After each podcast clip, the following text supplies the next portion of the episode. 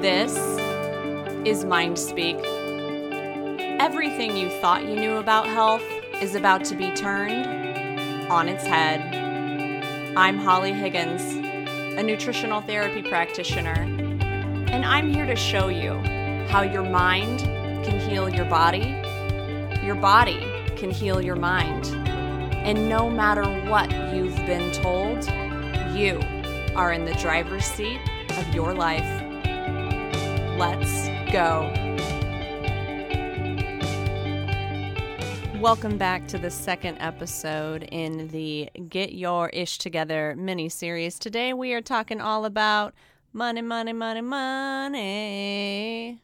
But before we do that, I wanted to remind you that I am still taking applications for my nutrition and mindset program, Whole Mind Redesign. We kick off January 21st. This is a small group coaching program for women who struggle with mood issues, digestive troubles, uh, stubborn weight gain, brain fog, fatigue, generally feeling meh and feeling like there has got to be another way to the madness. So if that sounds like you, head on over to wholemindredesign.com to learn more about the program and to apply if it sounds like a good fit for you. I have three spaces left at this point, so kind of down to the wire on getting a spot in the program if you want it. If you go to wholemindredesign.com and there is still a button that says apply for a clarity call, that means there is still a space left. So if it sounds like a fit for you, I would love to hear from you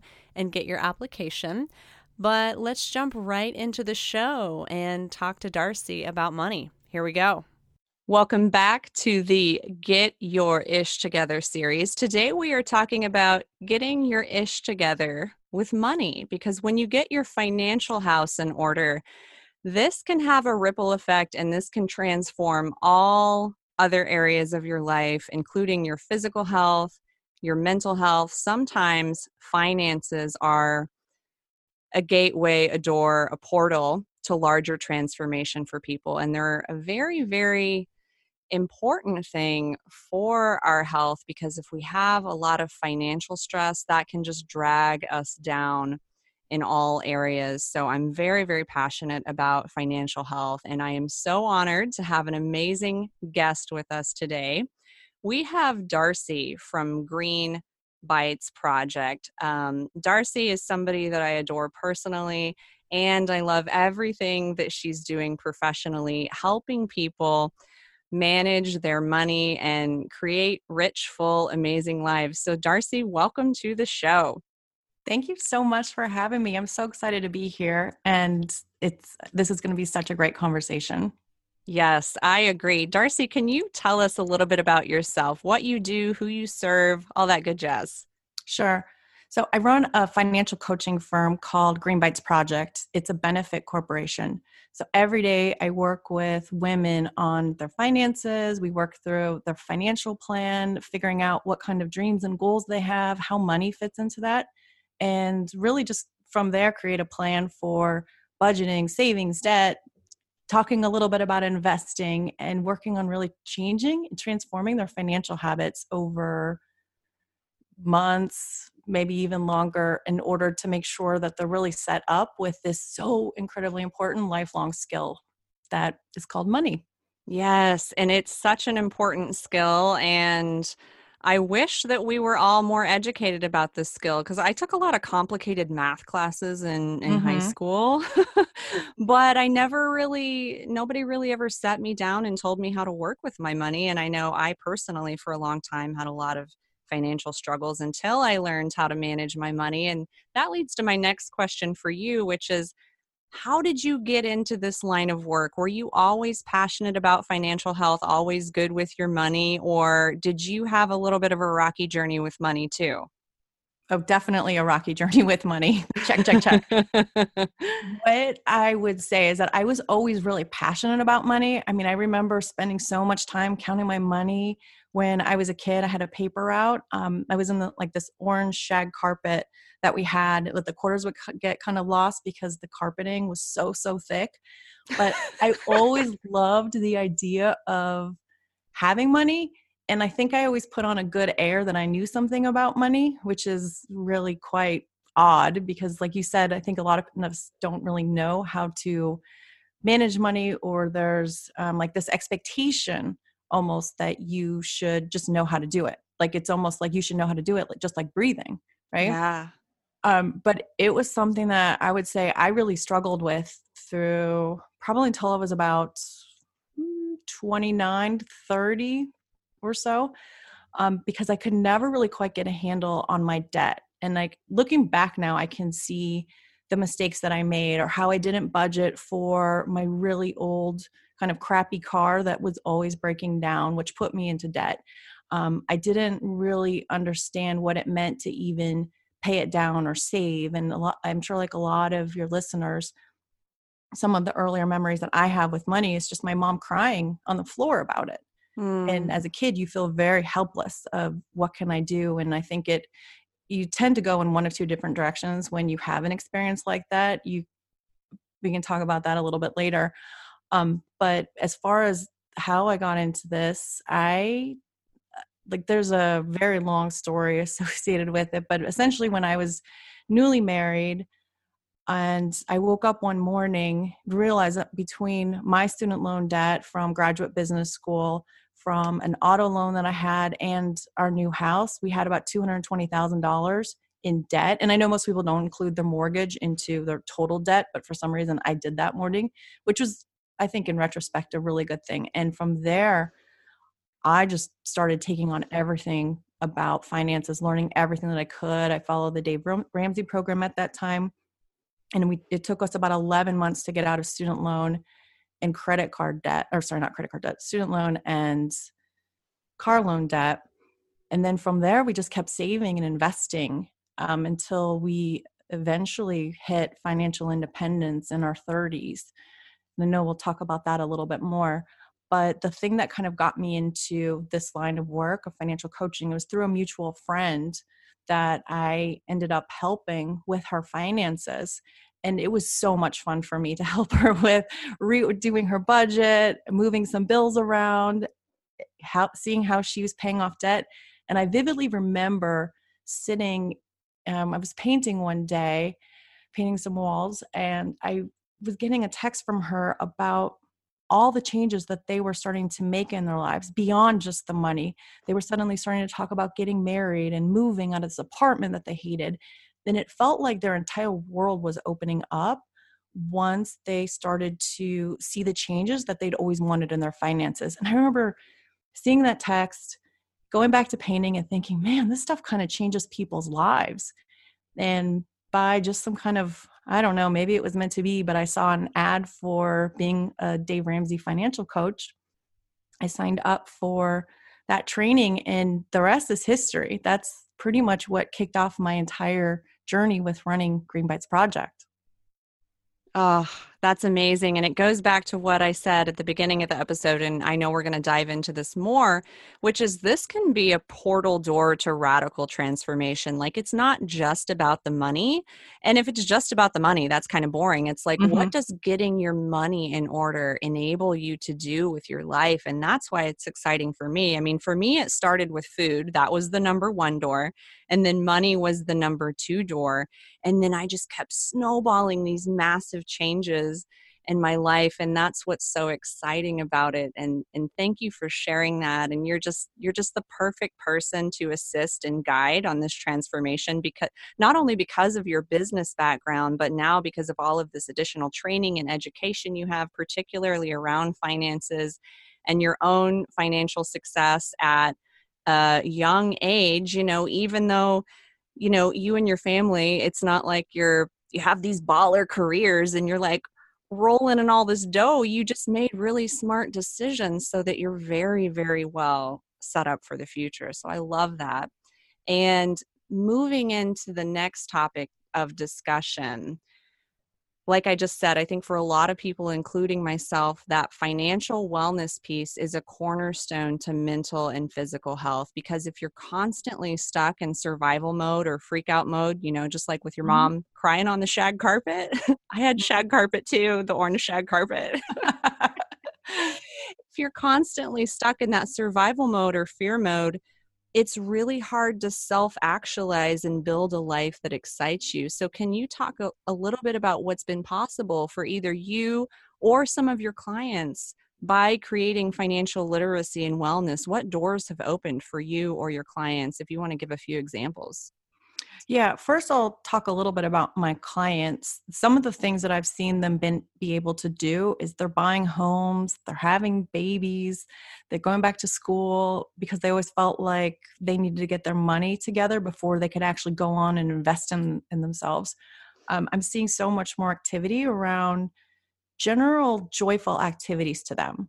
Like one of my clients, she set up a painting table in her living room because it's something that she really, really loves to do. And when she was feeling so constricted by money, she just sort of put all of those things that she really enjoyed completely on the shelf. Mm. Um, it was almost like punishing yourself even more, not only financially, but also emotionally, because you're not quite in the place that you want to be in. Mm. Yeah. It, it's been amazing to see how people start to talk a lot more about their lives and it, it almost i don't know the, the easiest expression that i could show you is that it opens doors in ways and you start to kind of approach your life completely differently because of the control. And, and one of the things that a lot of my clients say to me is that i want to feel like work is a choice and not a requirement. When you have that that requirement or even like that control of like i've got to go to work i've got to pay the bills i've got to do all of this then where is there room for you to be thinking so much more about what do I really want out of my life? Right, because otherwise you're just on the hamster wheel and you're mm-hmm. like, I don't want to be on this hamster wheel, but I don't have any other choice. I know when I had my big epiphany about money, I was in a job that was causing me so much stress. I mean, I was coming home from work every day and just crying myself to sleep, literally. Mm-hmm. Um, and I realized I couldn't quit because I couldn't quit and I couldn't afford to take a lower paying job that might be less stressful because we literally couldn't afford it. Mm-hmm. Yeah. You were trapped. Yeah, trapped on that hamster wheel. And I know it myself, and I know it from people that I work with that financial stress can be absolutely debilitating. And I talk with so many people. And like I said, I used to be here myself who, you know, maybe we have this epiphany or this wake up call around money and like, oh my gosh, I need to get this part of my life in order. But they have no idea where to start. They're afraid to even look at their bank account. I used to do the like hands over my eyes, thumbs in my ears, la la la la la approach with money mm-hmm. because I was so afraid and ashamed of my bank account um, and there's just a ton of shame and, and confusion and feeling like they don't have the skills. So, for somebody who's living in this state of overwhelm and shame and probably debt, what are the first steps that you usually walk people through to creating a better relationship with money? Yeah, this is such a difficult one because I think it depends on what your spectrum is of how severe or how triggering money feels to you. And so for some of my clients, sometimes it's just that first step is let's make a phone call that we've been waiting to make and have you know been kind of procrastinating on it. Um, for most of my clients, though, I would say some of the first steps are facing it and you do that through tracking your expenses and i know tracking has such a bad bad rep when it comes to like you kind of think that you almost will become obsessive about tracking or something like that or it, it, you know what i mean? It kind of goes to like a scarcity place when you're tracking but having intel on your own financial behaviors without judgment just the facts of this is how much I spend on groceries. This is how much I'm actually bringing in. And what do I actually have left, if anything, at the end of each pay period or each month? And I, I know that it seems very, very overwhelming to think about what your next step should be. And I think what I would ask your listeners to think about is if you were just to ask yourself what feels like the next right step, there might be something that comes up for you. Mm. And you know, we can give you guidance on make the phone call, track.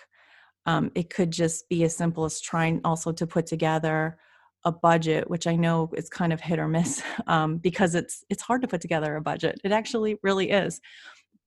Or even just educating yourself around um, how do I put together a better budget? And and I would also say too, even journaling on why do I feel this way or talking to somebody because I think like with a lot of things, the, the difficult thing about money is that if you were to learn a brand new skill, like photography, for example, or you really wanted to know how to quilt something, I don't know anything about quilting, but if I wanted to learn how to quilt, you would have zero emotional attachment to your ability to learn. You wouldn't be so hard on yourself if you immediately failed, generally speaking. But because money is such a deeply rooted thing, you have memories of how your family felt about money. Maybe they talked about it, maybe they didn't. And if they did talk about it, it was probably really, really negative. If you were to learn that completely brand new skill, you would learn so much faster because you wouldn't have the emotional attachment involved with it. And it's probably a lot like health too, I would imagine. Um, totally, um, totally. See the same exact patterns and trends. Yeah and so I would encourage people why I think journaling and talking to somebody about money is that I think it takes away some of the power with money and that it allows you to make more progress because you start to see it more as these are just some numbers. I have some income coming in. Obviously, I have some expenses that are somehow getting paid on a monthly basis. Once you start to look at that information a little bit more, it makes you feel like you have more control over the situation. And when you feel like you have more control over the situation, it makes you more eager to continue to learn about it. Ah, I love that. And I love what you said about becoming sort of emotionally detached and just looking at money as neutral it's it's numbers. It doesn't say anything about your inherent worthiness as a person. Um, you know those are stories that we create in our minds and you know most of us have a ton of baggage around money from just growing up and being in the society period. I mean all of us at one point in time whether it was from our family or something that we heard in the news we've all heard that money is the root of all evil. Money doesn't grow on trees. I mean we have so many negative stories about money which when mm-hmm. you strip away those stories it really is a neutral tool that you can use to transform your life and you can use money to do a lot of good in the world. So I love what you said about journaling, talking to somebody, stripping away the stories so that it can be this neutral substance. Just like if you were to start quilting, you're not going to be upset at yourself that you're not this master quilter. And I see the exact same thing happen with food where it's like, oh, you know, if I slipped up and I ate a cookie on day three of trying to be healthy, this just means I'm not cut out to be a mm-hmm. healthy person. Right. yeah, those stories and, and, and that shame spiral is actually what keeps people from making progress on their habits. And that leads right into my next question, which is when it comes to a better relationship with money, I was going to ask you what are the biggest things that you see standing in people's way. So, is it fear? Is it time? Is it a genuine lack of resources? Is it these limiting beliefs and stories that we just talked about? What are the patterns that you see? I think it's all of the above.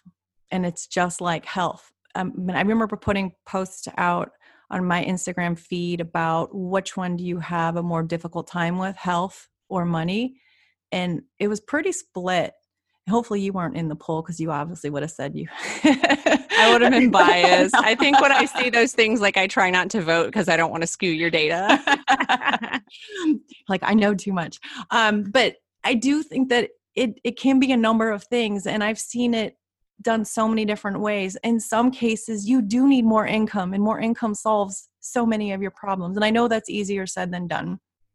But in other times it's that going back to what you were saying about how debilitating it can be that i have people that just don't it's very triggering to talk about money. It just even mentioned the word money. It immediately brings on stress. And I've actually um, had different conversations and done surveys, and that's exactly what people say about that. Um, and then I think what you were saying too about limiting beliefs of building wealth is bad, or I'm not good with money, I'm bad at money, or you know, every time I get something, it just slips through my hands. I'm not cut out for this. I think it, you've got to really focus on what it is that you're telling yourself in the same way that if you were trying to tackle anything else in your life and take out that emotional attachment to money. Um, and I, I think it also makes money really difficult too if you subscribe to the Maslow's hierarchy of needs. When you think about that pyramid, money is in every single one of those foundations from whether it's the love and the esteem, certainly in self actualization, because you can do more things, like you were just saying. But it's also the security side, too, of I, I'm behind on my rent, or I don't know how I'm going to make it for the next 10 years doing this day in and day out. Or am I going to eat you know what am i going to live on when i'm 70 years of age? Health insurance there there's so much and I, I think the more you can really just ask yourself what are those things that are driving the way that i feel about money? Because i'll tell you that every single client of mine that i've worked with that that honestly has had the guts to work on their finances with somebody else. So it's I think that's also a whole nother level of let me talk to somebody about money and and have someone else help me and see my personal financial situation in a much different light. But when you're able to I don't know, just get outside of that, it just helps you figure out how you can actually make some progress with that. Ah, such great points and and yeah like entering a coaching relationship whether it's with money or health or whatever you're right it absolutely takes that level level of vulnerability and like not only am i going to like peel back the covers and look at my ugly mess but i'm going to share my ugly mess with somebody else. Yeah it's embarrassing. I mean it can be embarrassing. And, and the first thing i to say is i feel like i've seen it all so nothing really fazes me. But i'll tell you that the that I tell everybody this is going to take a few months for us to work through this. And I just need you to trust the process because if I can get people out of truly, truly living behind paycheck to paycheck or negative when payday hits, that kind of thing, that w- this is going to work out for you. And this, the relief that they have, the breathing room that they have from just starting to make the changes. So they're not necessarily even out of debt yet they don't even have the three month emergency fund set up. Maybe we're still working on the thousand dollars but just the idea that they have a plan and they know where they're going for the next few months the next few years a couple decades and just knowing that they actually have that wealth inside of them is the thing that gives them the relief. So it's it's the funniest thing but this is actually i think i personally think this is easier than health for some reason because when I think of money and how it does buy options, it immediately puts me into okay, I want to spend money where I can feel intentional, where I can kind of have that control, the autonomy over my life in a way that health is a little bit of a different animal altogether. But when you just get yourself a plan, again, sounds easier said than done, but if you were to sit down and think through, okay, when is my debt going to be paid off? Because for a lot of us, you probably, if you have a car loan, for example, you know when that last pay date's going to be of making payments on that. You could use that as your benchmark of, okay, let's just say I keep going with this. Five years from now, I'm going to be out of debt. I'm going to use that money just to invest.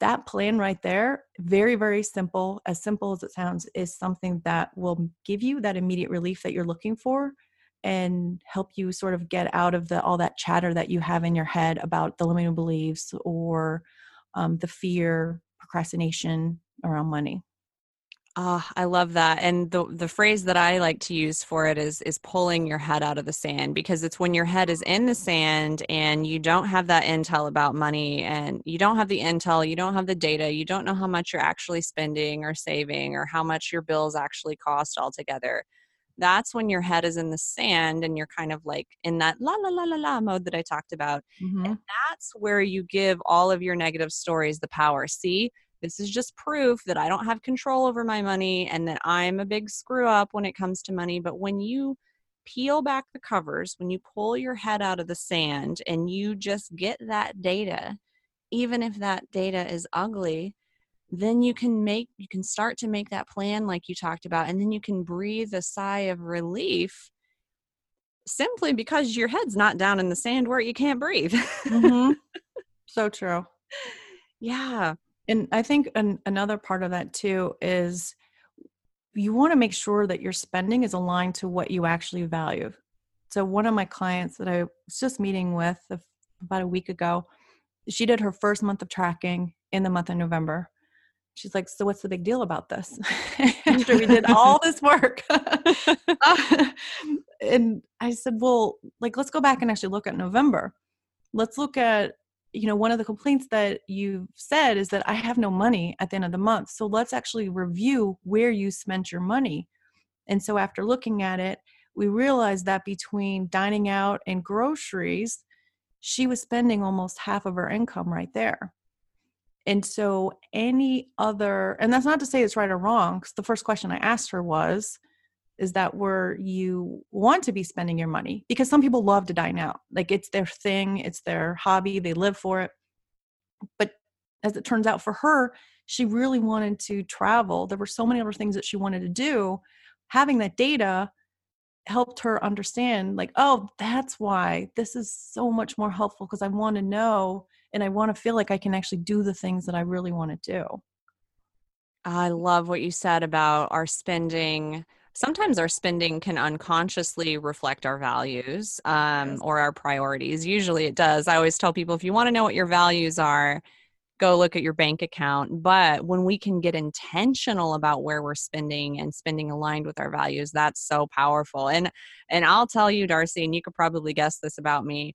Um, Whole Foods gets a lot of my money, mm-hmm. but I want Whole Foods to get a lot of my money because I value really high quality food and and um, having expensive kombucha. Like I value that, and and I don't buy like as many clothes as a lot of people mm-hmm. do because I don't value that as much. And the difference is that I'm very conscious and deliberate about that decision, whereas before I was just blowing all my dough and I didn't know where any of it went.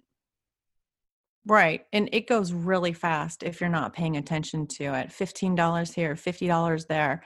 And I think if you have those couple areas that you just love to spend money on and let go of everything else, that's where you start to also improve your relationship with money too, because you could say debt's the most important thing for me is getting out of debt or for me my our personal journey was i want financial independence that's where i chose to spend my money through investing Mm-hmm. For other people, it's it's totally travel, it's gifts, it's you know, all my clients are so so different. It's kids activities for some of them.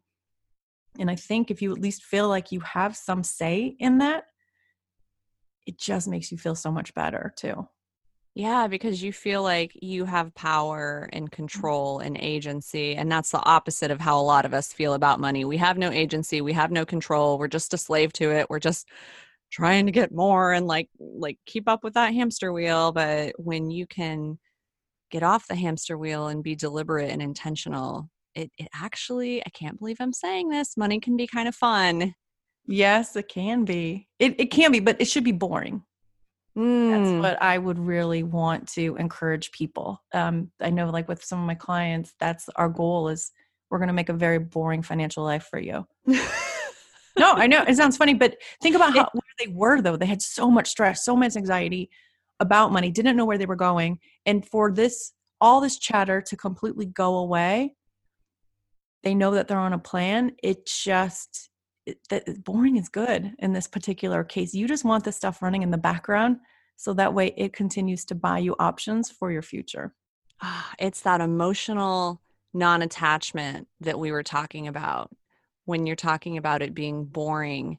And I guess the difference is that the non attachment and just having the data and having it run in the background, like that excites me. Like that is fun. And I think it is it the same for you too, or are you just like truly bored by all of this? I'm I'm a little bored by it just because it's something that it just runs in the background for me. If I need money, we pull out of savings. We have a much different setup than I think a lot of people do.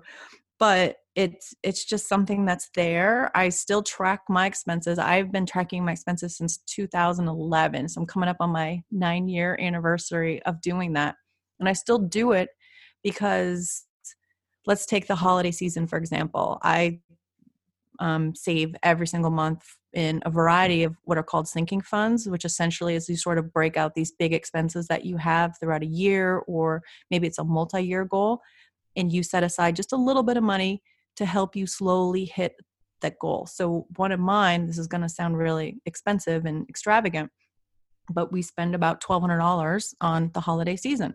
And I know that sounds like a lot of money, but for a lot of people to absorb that within one given month the same month that your car needs to be taken into the shop or you have you know a lot of other things going on maybe you have a vacation or you have to travel to see family throughout the christmas season having this money and knowing that i can go out and spend that i can have my kids go get the photos with you know with our photographer for special christmas photos which i know sounds fancy but the, all those things allows you to have a much better relationship with money. So I, I guess that's why I just kind of say, like, I just set it up, I forget about it, and I move on. The thing that I really love about what I do is that I, the money allows people to be so much more strategic. They can be creative with their finances. They can make life changes because of their finances once they have this information. And I think that's where the excitement comes in for me with this. Ah, yeah, yeah. And just that spending without guilt. It's like you know it's there. You know it's already accounted for. You don't know what what rabbit hat you're going to have to pull it out of or what credit card you're going to have to put it on. It's just there and that's mm-hmm. so mm-hmm. that's it's, so reassuring. And if we don't spend it, it's fine. And I also want to say too that it's on experiences for lights and all that. We actually don't spend very many very much money on gifts just wanted to put that out there. yeah, yeah. We we've started implementing a no gift thing for the holidays too, just because we found gifts were so stressful. But for some people, some people love that and and gifts like bring them so much joy and they love doing it. I found um, we have this little agreement throughout, you know, me and my husband and then his side of the family we just get together make a really good meal you know we get the mm-hmm. kids some things but like we don't do gifts anymore and it's such a relief you could do a whole episode on why gift giving is so stressful for yes. holidays. But for the, you're right. There are some people that love gifts. That's their love language. Um, and my mother-in-law is very much like that. And so while we don't exchange gifts, we look for other ways to add in that element of surprise for her, if it's even not a physical gift. That's but so important. It's I think it's my mother-in-law's love language too, and I think she might be a little bit sad that we don't do the gift thing anymore. but but uh, you're you brought up a really good point. I need to look for other ways to support that love language of hers while right. still keeping all of us happy. I, that's a really good point. It's the same thing, right? Like mine is acts of service, and and I feel like there are so many ways to show that without necessarily having it to be, you know, that direct thing. Definitely. Are our mother-in-laws listening? I don't think mine is. No. I, I don't know if yours is. Mine is wonderful. so is mine. She's she's lovely. I love her so much. he produced my husband. exactly, exactly, which is the ultimate mm-hmm. gift. The ultimate gift. Oh my goodness. So Darcy, how can we make money management something that we look forward to if we think that we're not a quote unquote numbers person, or if, you know, right now we find numbers or finances intimidating? How can we start to make that something that we look forward to? I would make it automatic, as mm-hmm. automatic as you possibly can. So, through automatic tracking, setting up even, you know, bumping up the percentage that you that you contribute to your 401k or through an employer sponsored plan at work through just increasing those means of how you can sort of get the decisions about money out of your life is one of the best things. So if you wanted to do you want to jump into financial independence and all of that? Yeah, yeah, definitely. So I love what you said about making it automatic because um, you know just thinking about my husband's 401k when when he made adjustments to that he did it once and he literally never thought about it again it was just there in the background doing its thing and it's absorbed by the taxes that you're probably not paying if it is a tax deferred account too. So it probably felt like it was maybe what $20, $40, maybe $100, but like you said, you you just get used to it. It's like a frog in lukewarm water versus the boiling water. If you're slowly sort of turning up the heat, you don't notice it at all. Exactly. Exactly. Such a great point. And then for me, like I never identified as a quote unquote numbers person. I try I try not to tell myself that anymore because I don't want my brain to believe I'm not a numbers person. So I don't say that about myself anymore. But what made what made me able to get into tracking and creating a budget and all of that was not making it about the numbers themselves, but making it about what is this enabling me to do? What kind of life am I going to live when this is no longer an issue? And I know we've talked about that throughout the episode, but I think between adopting that mindset of like, what can money do for me? And then just make it as automatic as possible. I think that twofold approach there mm-hmm. is is going to take the listeners really, really far. Mm-hmm. So, yeah, I want to talk about investing and financial independence for a minute. And if you're just starting out with money and like you you just need to get like tracking or a budget or even like making that first phone call or taking that first step, this might seem a little like, "Whoa, I'm not ready for this." But with these basic steps in place, you're closer than you think. And Darcy, I want to talk about this because you were actually the person who really helped me see that this was possible. I used to be terrified of investing. I thought it was for, you know, quote unquote, really smart money people like these men in suits on Wall Street. but now I know that it's actually ridiculous ridiculously easy and I know that my husband and I are going to be financially independent one day, you know, mm-hmm. and it's not like my husband and I make uber duper boatloads of money. It's just we know how to make smart money decisions now. So, can you start off by just telling us what is financial independence? What does it mean if somebody's financially independent? Because it's not, oh, you're rich and you have a yacht. That's not what it means. right. right. No.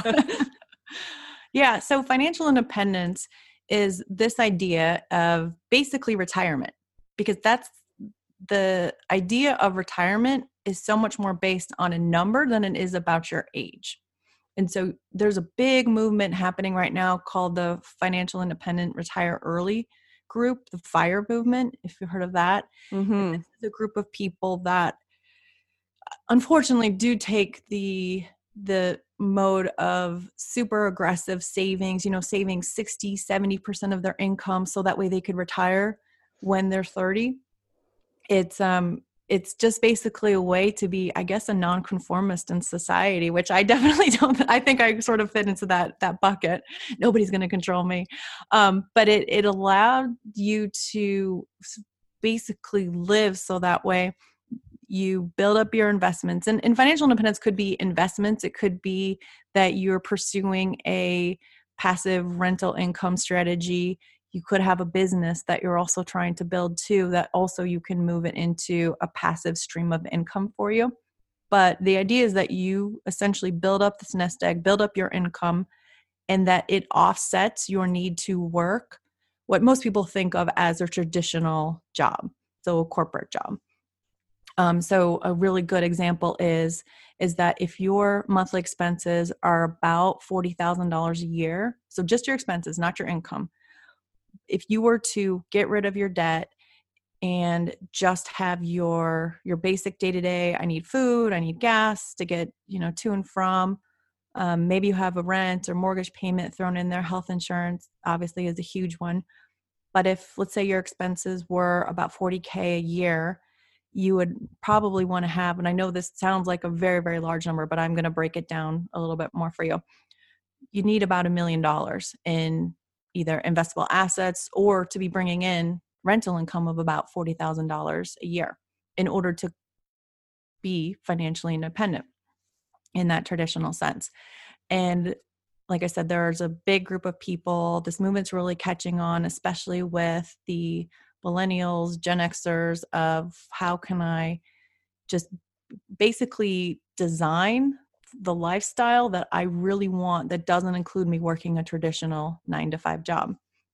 And I usually tend to only use the word FI instead of the fire movement because I and, and I'll say this like when I was pursuing fire and I was one of those super aggressive people that was saving, you know, 60, 70% of our income and just trying to keep our expenses low while we were pursuing that, my idea was that we were going to retire and we were going to sit on the couch for the rest of our lives and eat, you know, cover your ears because I know that this is mind speak, but you know, that we were going to eat like Doritos and, and Twinkies and stuff for the rest of our life and sit on the couch. Like that's literally what I designed our finances off of. And one of the things that I've learned throughout this is that it's so much more about the work that you really, really love than it is about hitting that number. And one of the ways that I always talk to my clients about hitting FI is that work actually makes you really happy if you're doing the right work. And with my husband, for example, he was working his his corporate job. He's making a lot of money. Um, it was about it was about two hundred. I'll just tell you, it was two hundred thousand dollars at the time. He had just gotten promoted in his job. I was a stay at home mom after leaving my own corporate career at a large bank. And he was becoming more and more every day like the person that I didn't recognize, the person that I had married, because his job was really wearing into him. He had an opportunity to do one thing and it kind of led on to another and another. And he found out that he really wanted to get into teaching and using his corporate experience to work with students and be a professor. Because we were FI, and, and I knew my numbers, I knew the tracking, I knew exactly how much we needed, he was able to leave his corporate job. Um, and we just sort of managed to move a few things around for him to take the 75% pay cut, which looked incredibly risky to everyone else around us like who leaves a job who leaves at the height of or just where his career was really starting to take off where he could have been director he could have done all these other things he could have been chief marketing officer somewhere and he walked away from all of it because we had the money to do so and he could do something that really livened him and, and made him feel like um i don't know he just became the person that i had married again as weird as that sounds mm. and mm. and that sounds like a very I don't know. I, I, I know that our story is a little bit of an extreme story because we just kind of kept living like pretty like we were still in debt, I guess, and we just used that money to invest throughout those years. But for, for what I was telling my clients when I'm working with them, first of all, I say like, how do you feel about your job? That's like the first thing I need to know, um, because I can put together a financial plan that has a lot of commas in it for you depending on how long you want to work. And one of the easy examples to think about financial independence is for a lot of people, let's say you have a thousand dollars in debt payments right now, which I think, don't you think that's pretty easy to hit between maybe a student loan, a car payment, maybe a credit card or two with those minimum payments around there? I think a thousand dollars is. Oh, easily, if easy. not 1500 2k i mm-hmm. mean a thousand dollars is lowballing it but let's do that because it's a nice easy round number it is it is so the average household median income in this country, according to a recent study, is about $63,000. And that does vary a little bit depending on are we talking about the West Coast or the New York area? But let's just go with the 63 across the US. With those $1,000 payments that you are continually to making, if you simply just got out of debt, let's say it took you 5 years to get out of debt you could continue and then you use that thousand dollars and invested that thousand dollars for say the next 20 25 years you would be a millionaire based off of that one thing. That sounds really easy right? Like when did you say that that seems pretty doable? Yeah and it was when you started sharing data with this data like this with me that it was like wait i could be a millionaire. What? Mm-hmm. what? I proved it almost for every single one of my clients. I don't care where their situation is today the only thing that really counted is that we actually get going to see the debt slowly going away and they're investing and they're you know doing those things with their with their income. But if i were to flip that around holly and say i want you to save 20% of your income like, that sounds scary. Right? Yeah you know what 12000 divided by 63 is? 12000 divided by 63000 hmm. it's like 19ish 20% yeah, so it's all about, um, and I know now that twenty percent saving twenty percent of the income that doesn't sound scary to me. But if right. you if you had told Other me people? this mm-hmm. before you know, I got on my FI journey too, I would have been like, oh, oh, only like really super rich people can do that. But if you say save, you know, pay off the debt so you're no longer hucking away a thousand dollars and it might take you five years. And then you can start investing that money, whether it's low cost index funds or real estate or whatever it is, mm-hmm. That sounds doable. And then right? you're telling me that I can be a millionaire if I do this? Yeah, and for a lot of my clients, what we work out if if they already own homes, they'll also have a paid off house at that time, too, through just you know throwing a few extra dollars towards the mortgage. So I would say like without even really trying to get out of debt, just turn around and put that thousand dollars away into investments, then it just gets you to where you really want to go. You can obviously speed it up like we did. Mm-hmm. There are a lot of things that you could do, but I I found for some of my clients, and what's really been really insightful to me is that I would say we even did it backwards. I, I think that there's a lot to be said for finding, it sounds so cliche, finding work that you love and then figuring out how to make money off of that and then investing that money will get you on a much happier path towards FI than the one that we did, where we just sort of like, you know, just kind of grunted it out to get the investments going to be able to hit FI. Yeah. So, so much yeah. better to, to be in something that you love while you're still pursuing the FI journey. And I remember telling um, one of my clients several months ago about, like, yeah, you'll be able to save about 30K a year. And he nearly passed out when I told him that he could, um, you know, hit the, that he could be millionaire by whatever he was doing and he he freaked out at the thirty thousand dollars. And I said, "Wait a minute, like how much are you putting towards your debt payments right now?" And he said, "Oh, it was you know three thousand dollars or whatever." And I said, "Well, what do you think that is times 12? And he was like, "Oh." So I I just think if we're able to like get out of debt slowly, make the progress, those financial habits they seem really really small, but they add up over time. They really do that compound effect. And then just like you shared with your client, the 30K versus the, the 3K a month, it's all about what reframes, what what mm-hmm. reframes can you make what perspective shifts can you make you know that 20% versus the 1000 and um, this stuff is a lot easier just like um, you know money and health are so intertwined i always tell people health is a lot easier than quote unquote they want us to believe. Mm. money is a lot Still working e- on that. yeah, money is a lot easier than quote unquote they want us to believe. Um, and you know, if you can just start to get these things in order and just get the ball rolling with those baby steps, it's amazing. It's yeah, amazing and, and give yourself time yeah give yourself time it's amazing you know give yourself time but it's also amazing how quickly things can change yeah, and when I look at my own financial journey, like you know, I can 20, hindsight's always 2020. I can look back and see all the mistakes that I made along the way. But when I think about the financial habits and the things that really started to shape the person who became the investor, it was through a series of years. First, I just said no more credit card debt. And I just never went back to ever paying interest on that. I, signed up for my 401k just to get the employer match. From there, it was just paying a little bit more attention to our income versus expenses and just sending what extra money we had towards our debt payoff really was my debt payoff let's be honest my student loans and my car loan. Um, but all of those things and just keeping that mentality of okay the money that i was using for my debt payoff i'm just going to turn around and invest that. Like there was nothing that we did that was so crazy. I mean i think we did have um, slightly bigger numbers but we had very very many friends and I, I really want to emphasize that that are struggling that make this that we're making the same incomes that we were at the exact same time and they had a difficult time paying some of their bills.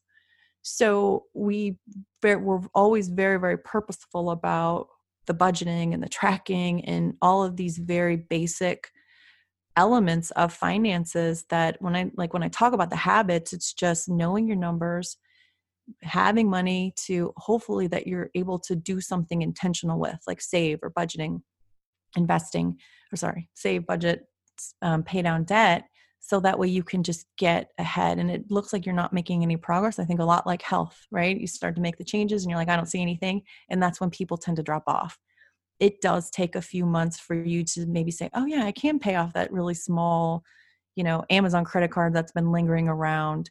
You pay that off and then i think that motivation gives you more motivation and so my clients that have been with me the longest they have they're like getting out of debt now they're just they're so hungry for moving on to the next chapter because they've kind of bit into this idea of I've got the financial habits, I know what to do. This is also crystal clear, and now I'm going to go on and invest, and and I I am going to be building wealth. You know. Ah, oh, that's that's so exciting, and yeah, what you just said about not giving up in the beginning. I see people do this with their health goals all the time. Well, like I've been I've been nailing this for a week and my body and my energy and my life hasn't transformed, so I must be doing this wrong. so I'm just going to give up and go back to where I was. No, exactly. I'm I'm so guilty of that. Totally guilty. I think we're all guilty of it in some way or another. I've definitely um, you know, met some challenges in my life where I want I wanted to be the pro in a week and it didn't happen and I got all humbug about it, but but it's like you might know the name of this curve that I'm talking about, but it's it's that compound effect where it's like no results, no results, no results, a few results, and then it's like massive results, and that curve like goes on a rapid upswing. Do you know what I'm talking mm-hmm. about? Mm. Laffer curve sticks out to me, but that might not be right. It probably is. That sounds fancy and like it's right. it's from economics. oh my gosh, I love it. So, speaking of these attitudes and these mindsets and, you know, our our tendencies to sometimes give up on ourselves if we're not seeing results, I think that just like when we're trying to eat better, people worry about deprivation. Oh, if I go on a budget, I'm going to feel so deprived and it's going to be so hard and I'm going to feel so confined. What perspectives or reframes do you have around that thought? First of all, I don't know who in the world started talking about budget and deprivation in the exact same sentence. It just sounds so, so different for me. Uh, but no, I totally know that that is a common, common thought around, and it actually stops people from moving ahead with their finances because they think, oh, I've got to, I've got to be that frugal person. I've got to clip coupons, and and I'm never going to see any of my friends again what I would say is that it's true. Um, yeah. What I would say for my clients, and, and again, I have clients that they're really creative. They just want to like be right with their finances, you know, the whole financial wellness, but they want to still live their lives. They, we've set up budgets, starting with tracking, understanding where they could put, you know, potentially spend all of their money within a given month or within a given year. And we don't really change their numbers at all unless they feel like it's not in line with their values or where they want to go. And so that doesn't really feel like deprivation to me because they're still going on vacation, they're still going out to eat. They just can't do it all at the same time. And so for a lot of them, they've either just said, oh, yeah, like I am wasting a bit more money on my grocery bill only because I'm throwing out or I have waste at the end of the month. So let me work on that. Um, they are, you know, just thinking about what do I really value more and how can I put a few more dollars towards that. And I would say all of them would, a lot of my clients would say, I don't want to say all of them, I would say a mm-hmm. lot of my clients feel like they their life is still continuing on they're still spending the same they're just being a little bit more intentional about when they are spending or maybe instead of spending a bunch of money on clothes they're maybe getting one piece that's a little bit more money but they love it. And and it's just helping so much with them feeling not you know like we talked about they're in control. They don't have the stress but they know that they have the money set aside for these things that they pr- even previously thought were super important and they could go out and spend money because the money is there. They just choose not to it's it's such a different lifestyle when you think about budgeting as planning and you're just planning to spend but just making sure that it is being intentional for the life that you want to live uh, I like the word spend plan better than budget because budget, I think, just with all the connotations and the stories we have, budget feels like budget feels like diet, whereas spend plan feels more like meal plan. I don't know. Yeah. Yeah, yeah. And it but like what happens when you meal plan? Like in the weeks that you really meal plan and you feel like you've just really nailed it. You feel like, oh, I don't have to think about that anymore. Even if you just write down what you think you're going to eat, whether you follow through on that or not, having that down on paper immediately just makes all of those thoughts about what am I going to eat? What's what time is it? You know, should we go out? Should we do this? It it all goes away. And I would say the exact same thing with a spending plan too.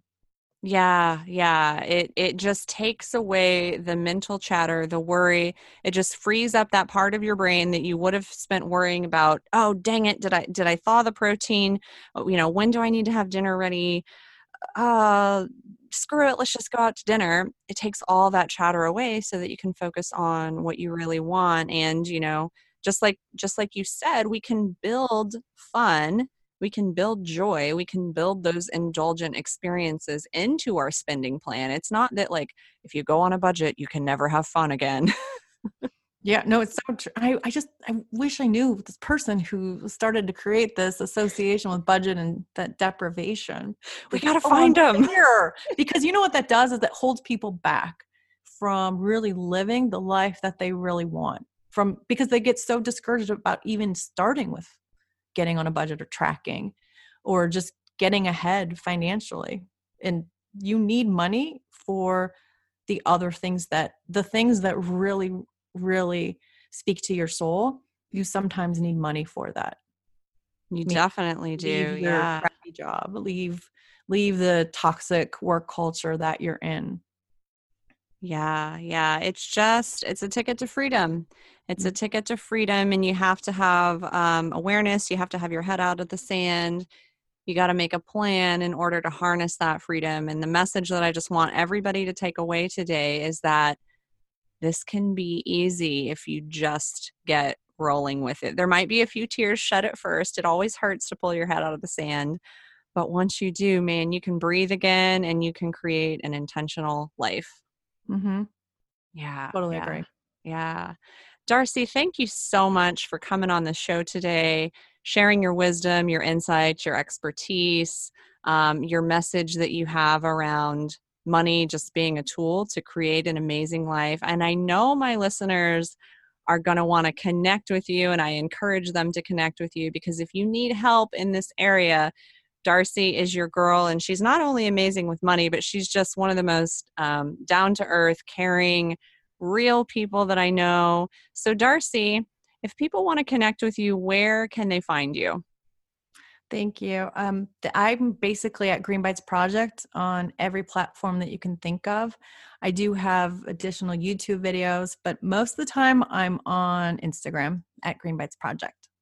Yes, and I know that's my main hub too. So everybody go give Darcy a follow on Instagram at Green Bites Project. We will link it up in the show notes.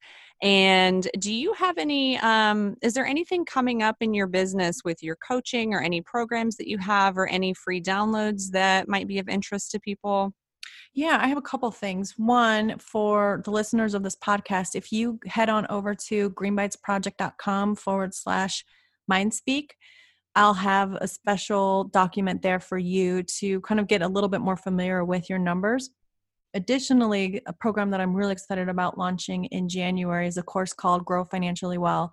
And this is geared towards women that are interested in getting ahead with their money. It's going to be a community minded finance group, which I know sounds a little bit like a, I don't know, an oxymoron of having community and finance together, but it's going to be the everything that you need to start off with your um, mindset putting together a really good realistic budget for your life getting a spending plan and getting more and more comfortable um, about investing so that way you can feel like you have the tools to be able to go out and put those financial habits to good use. It's going to be a multi-month course that we're we're going to have and I'm super excited about doing that. So um it should be a lot of fun. That sounds so exciting. Do you know the launch day in January? It's probably going to be mid-January. Uh, um I'm still working on a few pieces associated with it, but I'm thinking it's going to start January 13th. Oh, that is so, so exciting. Um, well, we'll link all this up in the show notes. Remember, greenbitesproject.com forward slash mind speak to get your free download from Darcy. And just want to thank you again so much for sharing your time with us. And yeah, just sending sending so much love to you, Darcy. Thank you so much. Thank you so much for having me. It's been a ball. That's it for this week. You can find Darcy over on Instagram at Green Bites Project. You can find me on Instagram at Holly Fisher Higgins. If you are curious about anything we talked about today, hit up the show notes. You can learn more about Darcy's incredible course, Grow Financially Well. That's linked up in the show notes. And if you are interested in my nutrition and mindset program, that's linked up in the show notes as well. Remember, you don't have to do all of this at once. You don't have to change your entire life at once. It starts with focused and consistent action in one area of your life. So, hopefully, if you're looking to make changes in these areas of your life, we've given you some great tips to get started. It starts with one small change, one small decision at a time, and I know you can do it. So, until next time, go believe in you. I do.